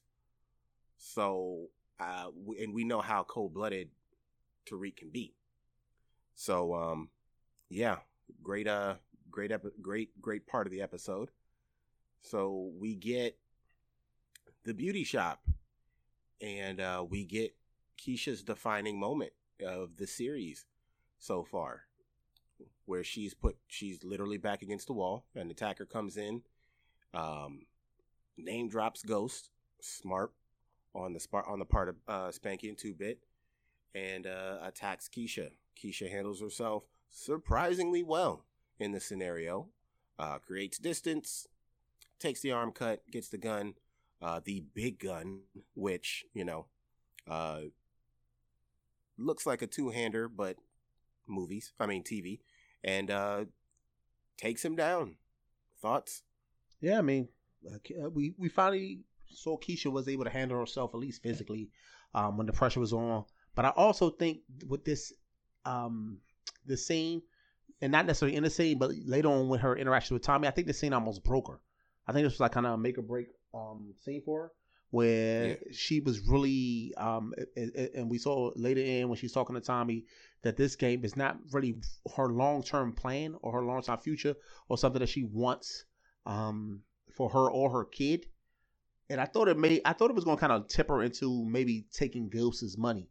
Um, you know, later we learned that she didn't, but I think she, like I said, she acquitted herself well. I think it was a cool scene. I think um, Lala's acting is horrible, um, but it, it gave her something. The only thing that always makes me mad about these TV shows is like the same thing happened to Tasha, uh, Tasha early on. Like if you're closed for the day, why is your door just unlocked? People just walk into your shop. You like I'm closed. No, if you close, lock the door. Then do wouldn't have been in there. But you know that's just TV magic. I know any store I ever worked in. Once the door, once the store was closed, the first thing we did uh, in my days of retail was we locked the door immediately, so people couldn't just wander in. Yeah, and I, the the easiest logical thing is to say, well, you have that scene happen outside, mm. um, but it makes sense to have it inside because easier to film. They, huh? I said it's just easier to film. Yeah, that, well, not even that, but like for story purposes, you you now you have a way to get rid of the body. Whereas, and if it happens outside, the police show up, and that that changes the story because if the dude gets killed outside, the police show up, and she flips right then and there. Mm.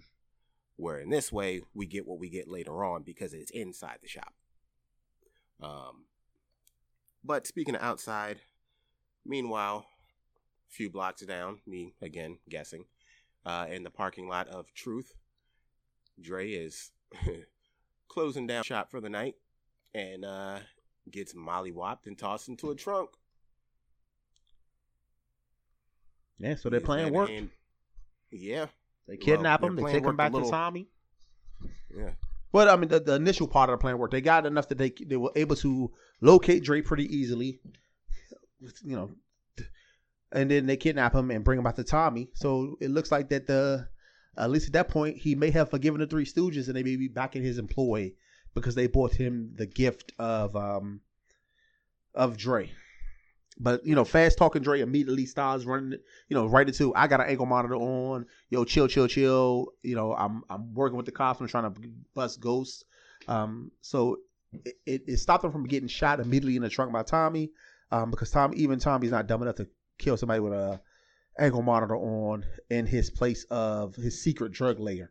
Um, so fast talking Dre once again got himself out of a tricky situation with some quick thinking. Um, and then we kind of, I guess, split ways. Tommy also gets the text from Keisha. He goes to steal with that situation, and he leaves his three stooges with the task of getting rid of Dre for good. You're right. Um, again, I like I like in that whole weird exchange. Uh, we got BG saying, "Wait a minute, shouldn't we use him? The enemy of my enemy." Like. I love, I love what unfortunately we, we would get um, being BG's last moments. But uh, just like you said, Dre is resourceful. Yeah, somehow he always finds a way to weasel his way out of almost every situation, man. he been in a lot of bad situations. Yeah, snatches the phone, finds out that he's supposed to be meeting with Ghost. Yeah, to introduce him to uh, Jason. You know. Yeah. Right. He he immediately gets a call from Jason and he puts his two and two together. Um, well, actually, no. I'm sorry. He, he got the call from Keisha. Call from Jigga. He got the call from Keisha. Yeah. Um, we find out that the other part of their plan worked entirely too well because of, like we said, there's a dead body in Keisha's shop. Um, we now know, of course, where the bandage came from that we were talking about in the previous episode. And uh, Keisha rightfully is having a, a mental breakdown because uh, I'm pretty sure when she opened up the shop today, she didn't think she was going to have to shoot somebody. However, she is now part of the life. Um, whether she's made peace or come to grips with the fact that this is a part of it, this is a part of it. Which Tommy tells her that, like, hey, you can't. This is where we get the line that, like, you can't just decide when and when you want to be down and when you don't want to be down. Mm-hmm. This is what it is. Like that whole, you know, not getting your hands dirty thing is that's not what you signed up for. Um, Keisha tells him that she just wants a normal life, which I this is one of those things where Keisha clearly went into this thing, this relationship, being unreason with unreasonable expectations. Um, nothing about Tommy is normal. So to mm-hmm. think that you like Tommy is is beyond damaged goods. Um, so to think that you were enough to make him act normal is it's a tiny bit egotistical. Um, I'm not saying that a guy won't change for a woman that he's into, but Tommy's no normal guy. You know what I'm saying? And you're asking you're asking a literal savage to not be a savage anymore and like flip a switch and, and get it done. So I this whole I want to live in the suburbs thing, I thought that was like I, I don't I don't understand where where she thought that that was going to be um a reasonable request at that moment. What did you yeah, about that? I thought this uh, was going to be the end of Keisha, honestly. When the way she was yeah. freaking out over the dead body, I thought Tom was like, "Oh yeah, I'm gonna show you a nice life in the suburbs," and he was gonna be getting rid of two bodies that night. Um, but you know, uh, yeah, you know, we also we found out that he does, uh, you know, just skipping ahead real quick, that he does try to, you know, he's committed to Keisha. Um, even though she seemed like she's very likely to crack under any pressure. And, and granted, you know, to Tommy, it seemed like, oh, there's no big deal. Let's just get rid of this body. To her, this is probably the most pressure she's ever been under. Like in the past, she's, you know, lied to the police or talked to the police, but she never had her life actually threatened um, the way it was threatening this thing where a guy, you know, had a knife on her. Um, so I thought, you know, she was to talk all that stuff. Tom was like, yeah, I understand, I understand. And then, you know, we was to be digging two shallow graves somewhere. Um, so you know, Lala was horrible in this acting as far as, but I got I'm not I'm not gonna talk about the acting no more. But Lala was she's a horrible actress. I don't know if she wasn't Lala Anthony and Carmelo Anthony's wife and a former VJ and friends with Fifty Cent, she wouldn't be on no TV shows. But um, the scene to me. It, it, it definitely took a twist later in the episode when Tommy does give her a house as opposed to a bullet. We'll get to that. Yeah, yeah, we'll get to that. Um, but you know what? I think she's going to be on another show though.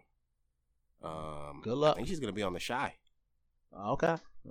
Yeah, I think, but neither here nor there. Um, we get Ghost meeting with Jason, waiting on a Dre that is not going to be showing up. Uh, Tommy busting in, real busting in like Kramer on Seinfeld. Uh, Ayo Ghost, can I can I holler at you outside for a second? Which I don't know what his plan was. Um, I guess they were going to have another tussle because he knew he couldn't kill him because Mideage and his boys would have killed him right then and there. Right. Um, but we get the the bickering and arguing, and it pretty much co- and this is where the episode kind of like it felt like it took a weird turn for me, but like just out of the blue, Mideage goes to up until this point he's like I don't want you two interacting with each other. I, I don't want you two dealing with each other in any shape or form to immediate just being like, well, you two are working together now. Um, yeah. almost without any real forethought. You know, he makes the statement that like you two are obviously better working together than you are apart, but it's just like it seemed really, really strange that like literally 24 hours ago, you were you were aggressively suspicious when you caught them together and you jacked them of that mill. Now it's just like you could, you, okay, you two are working together. Don't mm-hmm. kill each other. Get out of my office. I think I think that you know that was like he got tired of two like he was the dad in this particular situation, and he got too tired of his two sons, you know, two brothers bickering all the time. Because it, it's not going to get them anywhere with him. Because he's constantly having to play referee. He constantly has to keep some of his men God and Tom, even though you never see the men. But technically, Tommy is paying some guys to protect him. So he got he's got to put the resources in that, and then he probably did realize what a good team they made because he had to figure out that the reason why Tommy got all that money was because he was working with Ghost, and in 24 hours they was able to, you know, sell out his entire all that product. So he knows they work better together. He knows Tommy is you know good at what he does, but he's at his best when he has Ghost to kind of be uh the yin to his yang to keep him kind of um like uh, kind of under control. So Tommy isn't just always just a hot cannon running wild.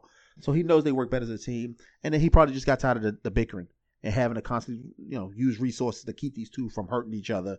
So now he just says, "You work together. One of you end up dead, no matter whatever the circumstances are. The other one's going to die by my hand." So I think that's what it was. And then, of course, for the the show's purposes, they need a common enemy um, because you can't either because you can't have any, you can't draw out for the next, was it 15 total episodes? I think we on episode seven or eight. The next seven episodes is will they, won't they kill each other? They got to have a common enemy in the middle that they can team up to fight against before I think they still have some type of ultimate last showdown against each other once they get rid of Jason. And I, will save my thoughts on the, the team up. uh, once we get to the the very end of the episode. Um, so we we're back with the Three Stooges watching Dre, and um, they're trying to figure out what to do with him, where to take him, because uh, they need to kill him somewhere where it's gonna make sense when that uh when that tracker pops up. Um, Two Bit makes the the uh, the line of like, have we tried to like have we tried to like cut it off? Spanky makes the smartest line of people been trying to figure that out for years, which was the only proper response to that. There's never been a movie or TV show where someone c- cuts off a tracker, an ankle monitor, and it works out for them. So like, I'm glad that they didn't find a way to to to finesse the way out of this. Um, so Spanky and uh, Two Bit are off to figure out where to get rid of this body, and they're also trying to figure out why they haven't heard from their boy that they sent to to, to scare Keisha. Mm-hmm. Um, and then we get Dre being the master manipulator that he is. Um, the weirdest part about that was, oh, Dre got out of those those zip ties way too quick. That, that was that's where that's where like my my my disappointment kind of kicked in. Um, he just he like he just kind of slipped off them like they were like party cuffs that were just too big. Um, he starts eyeballing the gun. Ugh, down goes BG. Yeah, Oh, we lost the real that- one. That his, one, his, his big yeah. heart, that one hurt. his big heart once Yeah. again um, was his downfall because any any hardened criminal, do you, do you think two bit given uh, Dre a last call to somebody or anybody else, Ghost or anybody giving anybody a last call to say goodbye to your loved one? No. And BG trying to be a good hearted person and thinking about probably his daughter, you know, and it, not his daughter, but Dre's daughter's particular situation. Um, opened up his heart too much, got caught slipping, and um, no more Three Stooges. Yeah, and I've I've been alluding to it all season that one or all of them was gonna go down. Um, I just hate that it was BG, and I hate that it was this way. Um, and it, I think like now it it kind of makes more sense that he he he did the move that he did in the last episode, where he's just like, hey man, the kid's missing, and like that kind of set up the fact that like that's his his uh his Achilles heel. Like he don't like he don't like seeing kids suffer. Um, because I'm pretty sure he saw the picture. Like that's how they found out that Dre was back. Um, that he was reunited with his daughter. So like, BG has definitive proof that you know there he does have an actual kid. He's not just BSing. But you know, Dre gets the drop on him. And uh, like I said, down goes BG. I definitely raised one up for him because uh, he was he was definitely like the like you said the gentle giant, the kind soul. Um, to me, like the way I, I I hope I hope Tommy goes ape for this because in my eyes, even though he worked with him more, um, BG was to Tommy what Julio kind of was to Ghost. Is like I can I can count on him. You know, obviously two different personalities. Well, four different personalities, but like Ghost knew he could he could count on Julio to get whatever he needed done. Tommy, despite despite all his dysfunctions, knew he could count on BG to be there when he needed him. You know what I'm saying? Like even Spank said it earlier. Like you always up under Tommy. You know what I'm saying? Why don't you know what's going on? Mm-hmm. And you know, BG being loyal, the loyal dude that he was, just like, hey man, he didn't tell me. Let's just keep working. You know what I'm saying? He he was that dude. So down goes BG, one up for you. Uh, and then it happens. It finally happens. Teflon Saxe left the vest at home. Walks in and hears the uh, the recording, and finally, finally Saxe gets gets nailed. He sees the the unicorn laying on the table. Uh, Blanca with the look on her face, like like let's see how you handle this. Mm-hmm. And uh, He tried to white man his way out of it too. oh, of course, Oh you know, it's not it's not that I'm mediocre. It's just that these guys are just Oh, really man. really good at their jobs. Come on, I bro. I but you know what's crazy? That one, that was the one line that like I actually kind of respected from him. Is like, it's not that I'm this bad at covering it up because he almost got away with it. Like we we can I can admit, despite all of his shortcomings, Saxe was really good about covering his tracks and his grimy work. But it, it was a true statement. It's not that I'm that bad. It's just that they're that much better. Mhm. And they are. Despite a lot of their their victories being like complete circumstance, Team Ghost is solid. They're they're the patriot of this show. It's like no matter how much you hate them, they somehow keep managing to come out on top. No matter how much you want them to lose sometimes. And the fact that they deserve to lose sometimes, they somehow manage to pull off the W. Um, speaking of W's, uh, Dre has to die. I, I meant to. I put a note in that, and I kind of missed it. Dre has to die. He's had way too many wins, so he he has to go out, and he has to go out bad. But um, yes, Saxe finally got his. Any Yeah. other thoughts on that before we move on to? No, I mean they still the, uh, didn't fire him though. Right now he's technically still just on paid administrative leave until they figure out the investigation. So he still ain't get Oh, his full he's- firing, but it's forthcoming. It's Oh. coming. It's coming Yeah. down the pipe. Unless something crazy happen, we shouldn't see Saxe anywhere else um, for a while. Not not at least trying to take down Ghost and Tommy. I think you want to know what I think. I, I I usually like to save the theories for the end.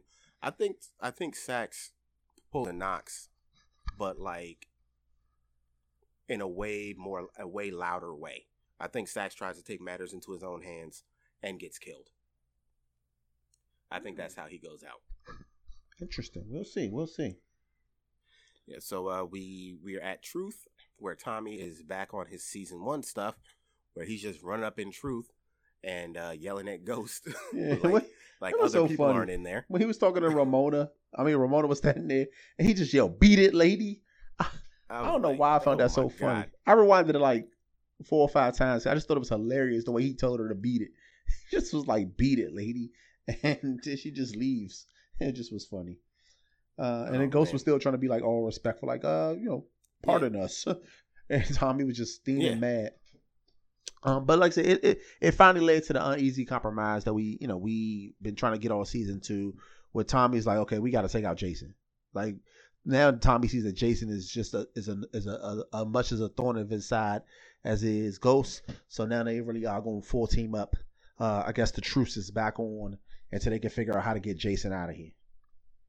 Okay, but so he he confronts him about the Keisha thing, and Ghost says that he didn't send a hitter. Do you think Tommy believed that? It's true, he didn't. But like, do you think Tommy believed it because they kind of glossed over it? I think I think Tommy believed it because Ghost would be that sloppy. You know, Ghost wouldn't have sent somebody so easy that Keisha would have got the drop on him. Um, especially after he said, um, I think Tommy alluded that this was payback for Angela, and Tommy was like, I mean not Tommy, Ghost was like, no, that ain't the payback for Angela. That wouldn't be the payback from Angela. Me trying to scare Keisha. Payback for Angela will be, you know, me taking you out. That's the only payback that is for Angela. So I think he believed him. I think he was um, more upset about the fact he offered her the money than he than he was about the guy who showed up claiming ghosts. Um, Yeah. was behind the reason why she needed to leave town. And again, it's like, yeah, Tommy has a right to be angry that, you know, Ghost has tried to pay off another one of his girls to leave town. Actually, I don't know if he tried to pay. Yeah, yeah, Holly told him. Holly told him that uh that he uh tried to pay her off. But like again, like Ghost knows what happens to people that fail Tommy. So so yeah, um like you said, we get the team up um, Ghost is just like, get them where we need to get them, and I'll make it happen. Which I thought that was just kind of lackadaisy. Like after all, I, I'll get, I'll, I'll save it for my final thoughts.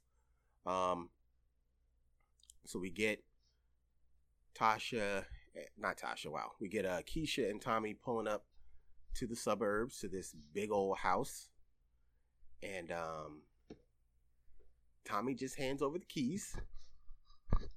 To which I'm thinking, like, okay, you guys just ditch the body. She just mentioned this whole suburbs Yeah. thing like a couple hours ago, and Right. you got a whole house. And like, like I said, I don't know how it is when you got you know that kind of money, but as somebody who went through the uh, home buying process in the last year, you can't buy no house in no one day, and they don't give you the keys until you pay for the house, uh, or at least you know have your in my case the mortgage set up to get the house. So you ain't in a couple of hours getting the house and the keys that quickly, TV or not. Like I said, maybe it's different when you super rich, and maybe he has enough funds that he can do something like that. But you know that's real BS. Because she didn't, like I said, she didn't mention. Uh, and then when did he have time to do it? He went straight from getting rid of the body to meeting with um, meeting with Jason and uh, Jason and Ghost to going back to meet with Ghost again at Truth. So when did he have time to buy a house and get the keys from the realtor? It ju- I- I- and we know this man ain't got no real bank account, so it's like he he clearly paid straight up cash. Like we don't even know if Tommy has a legit like cover job. You know I'm He saying? does. He does because he get he he pays um he pays Wishmajig with checks. He pays uh Jason with checks. So he has some type of account. Because because remember, Jason is always saying, "I want clean money. I want you know." He makes him pay him in checks, which is weird. But he doesn't like give him a duffel bag full of cash. Because that's why he needed I'm think- to keep running the clean money through Truth to give him the checks to pay for um to pay Jason in the past. Ah, So he must have some type of legitimate business account. I don't know, but I know, uh, uh, like I said, maybe it's different when you paying cash or you got some enough to pay the house straight out. But it's a whole process of buying a house, and you're damn sure ain't doing it in, in two or three hours. Yeah. So I'm I'm tripping off this because the same thing. It's just like where did where did this house come from? How did you get these keys so quick? Um, and then they get in there, and all I can think is just like, wow, this is a really really nice house. Where's Cash? Because you clearly didn't bring him. Right to show him his new Like, you- home. just it's nighttime, just- you- so he he, he doesn't have a father. in the apartment. yeah, he just you just left Cash in the apartment, huh, Keish? it's a mess. Oh my god. Just crazy. And then we get the final scene. Uh, uh man, this we to me, got this uh, full set off. This this to me, I thought um, it's it's set up for the spinoff. So I thought for sure at first it was gonna be, well, they kind of led us down the path that it may be Tariq, uh, was what's her name, Effie and his the roommate that might get the spinoff down the line, but we saw that blow up. This is setting up for the full spinoff. Uh, Tariq gonna make it out of the season. Uh, Tasha gonna make it out of the season, and Power Book Two is gonna be Tariq picking up the pieces and continuing moving on the drug game. I don't even know. I I I'm still semi processing this. Like I I I appreciate the fact that like they had this conversation that that's needed to be had for a long time. Um definitely not the outcome that should have happened. Uh just the fact that but like I like the fact that like Tariq was finally fully honest with her um about just everything. Uh but and I have to point this out when Kanan's name was dropped again she she she flies off the handle. So if this is the setup for the the spinoff, they have to give us they have to give us that backstory. Um, because at this point, like the mere mention of Kanan's name, it's like it's it's a catalyst for her. So we need a we need a reason. Like we need to know what happened in the past that like sets her off every time she hears his name like that. You know what I mean? Um but you know we get the the sort of the acceptance conversation that this is who you are which that's I, I don't know maybe because i don't i don't have any family members that have been drug dealers or anything like that um but like it, it i i still trying to process how anyone can go to their their mother and be like i'm a i'm a hus i'm a drug dealer that's who i am Oh man. and their and their mom just be like, "All right, I'll help you. Like I'll help you be that." So I, I don't have any points of references, but like, oh, that's real, man. I've seen that happen before. So I know that's real. People, yeah, people in certain situations, like you normally wouldn't see it in a situation like that. Well, I guess you would because they're not like, a, a, you know, they haven't been always a wealthy family. Tasha grew up. I mean, she grew up and helped drug, uh, Ghost build his drug empire. So she is, for all her fancy clothes and the the luxurious lifestyle they've been living over the last, I guess, ten or fifteen years, however long the kid's been alive. She ain't always from that, and she is from a place where you do have mothers who encourage their kids to get into that type of game, or who help their kids in that game, who will hide drugs at their house, or, or let their kids sell drugs out of the house, all that type of stuff. So I'm not totally shocked by it. Um, and like I said, it, uh, ultimately, I think that's going to be the spinoff. So I think that's where that's headed. Um, so I'm not shocked that she was uh, agreeable to assisting him because, like, she's she's also in a situation where, like, he not he he's not going to stop. He's making it clear that he's not going to stop. He's going to find a way to do it one way or another. And she at least under she believes under her guidance, he won't end up dead like Raina or in jail. So she thinks even though it's not the smartest thing or not something the normal mother would do, she still thinks it's in, his best interest for her to help him not get caught or get killed than to let him just run reckless and wild because he's gonna do it anyway.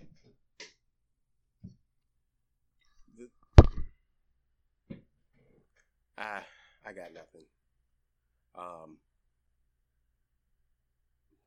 we we shall see. Uh, I mean, if this is setting up the the spinoff, it's it's fairly early. You know what I'm saying? Like it, it's fairly early to to plant these seeds. Um, but we shall see. Um, overall, what did you think of the episode? Uh, uh, uh, I think it was much better than last week. Like I said, last week was uh, Really? uh last week was very disappointing to me. Last week was right uh, quite a letdown. This one, I think, had more intrigue, had more drama, um, had a little bit more action. Um, I think just the, like I said, I think the silliness, the silliness of the um whole twenty four hour drug thing, and then the robbery of truth was just it kind of let that kind of brought that episode down. And then it was good because this was a that it had that buffer episode um from how good episode was that the one with Proctor Dial was in. So if if this episode it comes straight after that Proctor episode, it might not have been as good to me. Um, but it was much better than last week because it had a buffer episode in between it, and it actually got back to kind of at least some plausible sense uh, when it came to the the the the, the, um, the storyline of this particular episode. Last week's storyline was just really silly to me, and it kind of threw me out of the moment of it. I I'm I'm the opposite. I'm more dis like I'm not necessarily disappointed by this episode, but like it got real kind of jumbled at the end. Like everything, the pacing of it, it seemed like it was. I felt last week's episode was paced fine.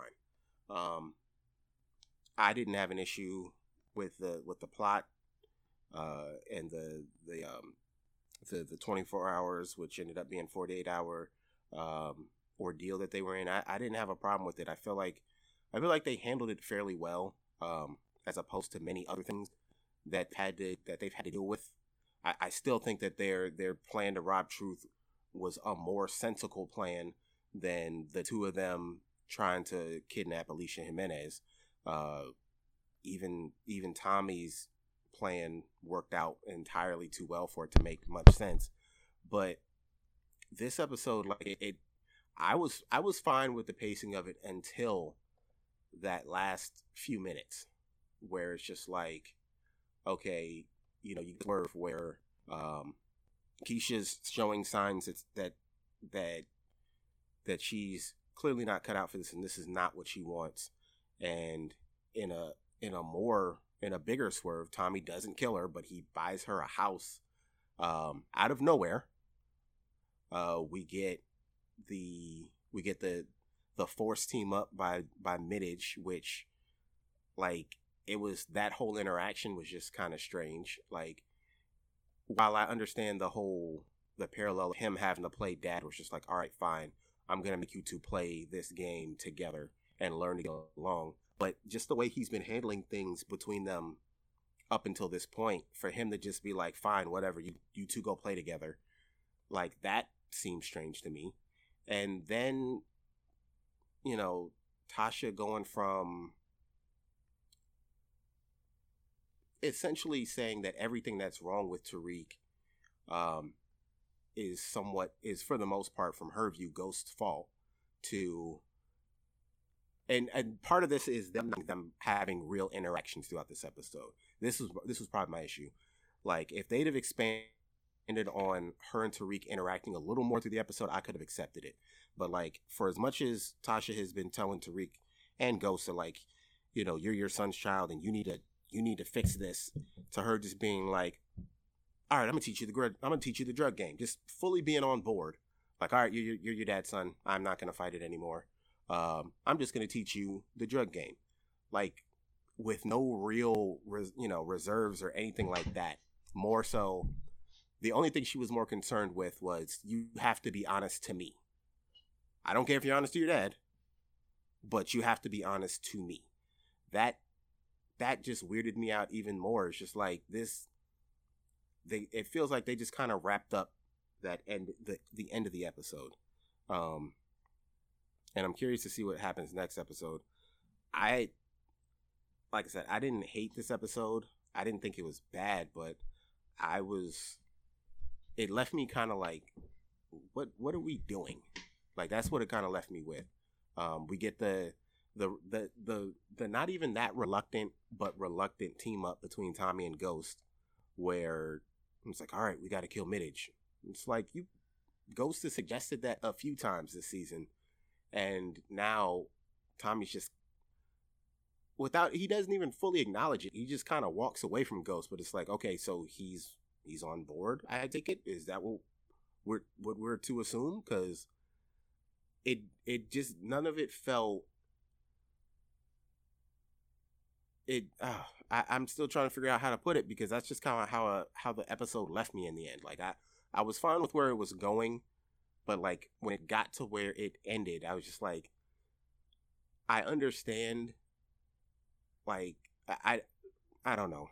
Um, I think I'm more perplexed because you're not the only one to say that like last week's episode was I've heard some people say last week episode was bad or weak or trash yeah. or whatever. I mean, like everybody in our team hated it. Like I'm, I'm, just talking about our like you know I can't talk about the, the Which world. I don't. But everybody I, in our group message nobody liked the episode. We like normally we have a for people who are listening we have a Tuesday recap in our group message, and after the Proctor episode, the message uh the messages was blowing up, going crazy uh for like a good you know almost up to an hour this week it was like five or six comments, and basically everybody was like, the episode last week's episode was just trash. Nobody liked it. Nobody enjoyed it. Nobody liked it. Um, I enjoyed it. Let's I mean, you like. I said, well, like I, said, I, the majority of us didn't like it. Yeah. I think you were the only person in the entire group that was like, they you liked it a little bit. Nobody else really liked it or enjoyed it. We didn't even have a discussion because people didn't enjoy it. And I said everybody has to enjoy everything. It's a lot of stuff that people don't like. Um, and I didn't poll the rest of the power watching community um, but just with our small circle, nobody really liked that episode. It wasn't a very good episode. Uh, and maybe they won't like this episode either. Just for me, it was a lot better um, episode. It kind of kind of got the storyline straight back on path. I feel like last week's episode was more uh, like off some Oceans 11, 12 zany plots and uh, weird robberies and killing random characters type of stuff. And this kind of got us back into the show itself and what always happens from season to season. So like I said, it's just an opinion. Everybody's opinion. If you liked it and you thought it was a good episode, uh, or not as good as episode as last week's, you know, it's a flip flop from the week before when most people didn't like that episode, but they might like this one. So nobody's right or wrong. It's just an opinion. It's just yeah. you know your personal belief on it. Um, and to me, I think this episode was much better. And it wasn't a great episode. Definitely, every episode of Power has a bunch of plot holes and random things that don't make sense. Um, but it was a much better episode and improvement of last week it, it, it built off of what I thought was a pretty bad episode last week to get us back into a more positive, um, positive thing moving forward as far as getting excited about these last uh, three or four episodes. Because I think how many episodes we got left? I think this was episode seven. I think like three. Yeah, we probably have about I think three before the break. Yeah, so this is episode seven. I think so. There's eight, nine, yeah, three more episodes. Um, So it, it kind of got me back excited about the show because last week's show, and and like I said last week, a lot of that was because of how high we were coming off that the Proctor death episode. That was uh, and uh, most people's definitely the uh, opinion the best episode of this season and one of the best episodes of Power ever. To last week's episode, that just was kind of like a big decline in my opinion. So it, it was like a buff episode to me. This it could only go up of how bad last week's was to me. So what do you what do you feel about um did you watch the the on the next episode of Power? Man, to me, didn't give us nothing. I don't remember anything really standing out in that, you know, next week that got me excited or got me looking forward to seeing uh, where the plot Ooh. might be going. Like, I don't think the only thing so, that really stood out to me was uh, Tasha telling um, Tariq, you know, like everybody's gonna be looking at you or all eyes on you or something like that. But the little recap did nothing for me. Did you you didn't see Ghost in his sneaking suit? Yeah, it looked like it looked a lot like it looked a little upgraded, like he was hanging out with Blade. yeah. So, but there was that, and then there there was a a Tariq line of like, you know, um, it was it was something it was something smart ashes. It was just like it was something along the lines of like you know, you don't want me to sell drugs like you or something like that. It another one of those those smart ass Tariq comments which all I could think was just like, dude, like, I don't, again, he just didn't want this for you. Like, I don't understand why, why is that a point? I don't understand, like, yes, Ghost has done some messed up things. To be totally honest, like, the, the worst thing Ghost really did was cheat on Tasha. The whole drug dealing thing, he did that off camera to begin with to you know provide a life for his family and so that his his kids wouldn't have to do that he's been adamant about that from day one and it blows my mind that that's the thing that Tariq is angry about with with the he's angry the most about with uh with Ghost. He's like, why won't you teach me the drug game? That's all like that's like it's it's the the extreme version of why won't my dad let me play football? You know what I'm saying? Mm-hmm. Like, well, you played football. Why won't you let me play football? That that's a little more understandable. It's like, well, you sell drugs. Why won't you let me sell drugs, Dad? I don't understand. Like, all I want to do is sell drugs like you. No, th- this isn't the same thing. This is not the same thing. But we shall see um, what what what comes of that. We it looks like we see uh, Tariq in a new school uniform, so we'll, it looks like we're we're gonna see him setting up shop uh, at the new school, and I guess getting his uh, intro class to to hustling. Mm-hmm. Any final thoughts? Mm, nah, I'm just I'm, I'm looking. I'm got remote uh, rejuvenated. I'm looking forward to these last three episodes before this break. Um, see if any more bodies gonna fall. Uh, what's in store for? Uh, oh, one thing I did see in next week's episode was um, it looks like uh, Tom was talking to Cash, and then oh, later yeah. on they show um, Cash gets a check. Yeah, yeah. T- Cash is gonna be in an episode because he's Tommy's telling Cash to uh, if anybody says asks anything or bothers you, especially the police come to me. And then we see Keisha doing something, and Tommy like slams a, a box down in the background. They like like they setting up their kitchen, and Tommy is mad about something. Yeah. Slams a box down. So uh, damn. We see the concerned look like maybe I'm in like so maybe she said right. something foul, or maybe she did something weird, and Tommy's anger is about to bust out on her. But no, no, no, no, no nothing new, nothing else. Just looking forward for these last three. Uh, hopefully we get some good episodes. What about you, um, I feel this. Uh, pretty much the same. Um, we get the stealth suit back, so excited to see that back into play. Um, my guess is he's probably going to take out some some unnamed henchmen. Um, you know, to clarify, like I, I, I was more con- left confused by the pacing of the last ten minutes. I wasn't fully disappointed. Um, I'm still curious to see, you know, where where this is all gonna turn out. Um, I'm I'm curious to see how we get down to the bottom of Proctor's murder, and where where Blanca, the only good cop in New York, uh, comes you know comes out of left field with. Uh, so I'm Yeah. I'm still pumped to see what what we uh what we're what we're gonna get before this this break. Yeah. Uh, because then we gotta wait till what next year? Yeah. I, I don't think it's a full year, but I think it's it's gonna be at least into the new year. So I don't know when the second half of season six starts, but it'll be, you know, after January. It won't be in. It'll be in 2020. Okay. Before we before we go, I'm, I'm gonna put you on the spot real quick because I just had a thought. But Yeah. if you could get one thing, like it is, it may not even be plausible. It could be a, a guest star or an event or something like that. Um, if you could get one one thing to happen just for you in this uh in these last three episodes before the break, um, what what what would it be? Like just something to either kick it up or not, a concept. What what would it be? Hmm. To me, I need. Uh, let me try to think. I, I need I need another big death, to be honest with you, and I think it, it, it can't just be like. Like I don't even think a Dre will be enough. I think it needs to be somebody like major, man. I need a. At this point, is Ke- you think Keisha's a bigger character than Dre at this point?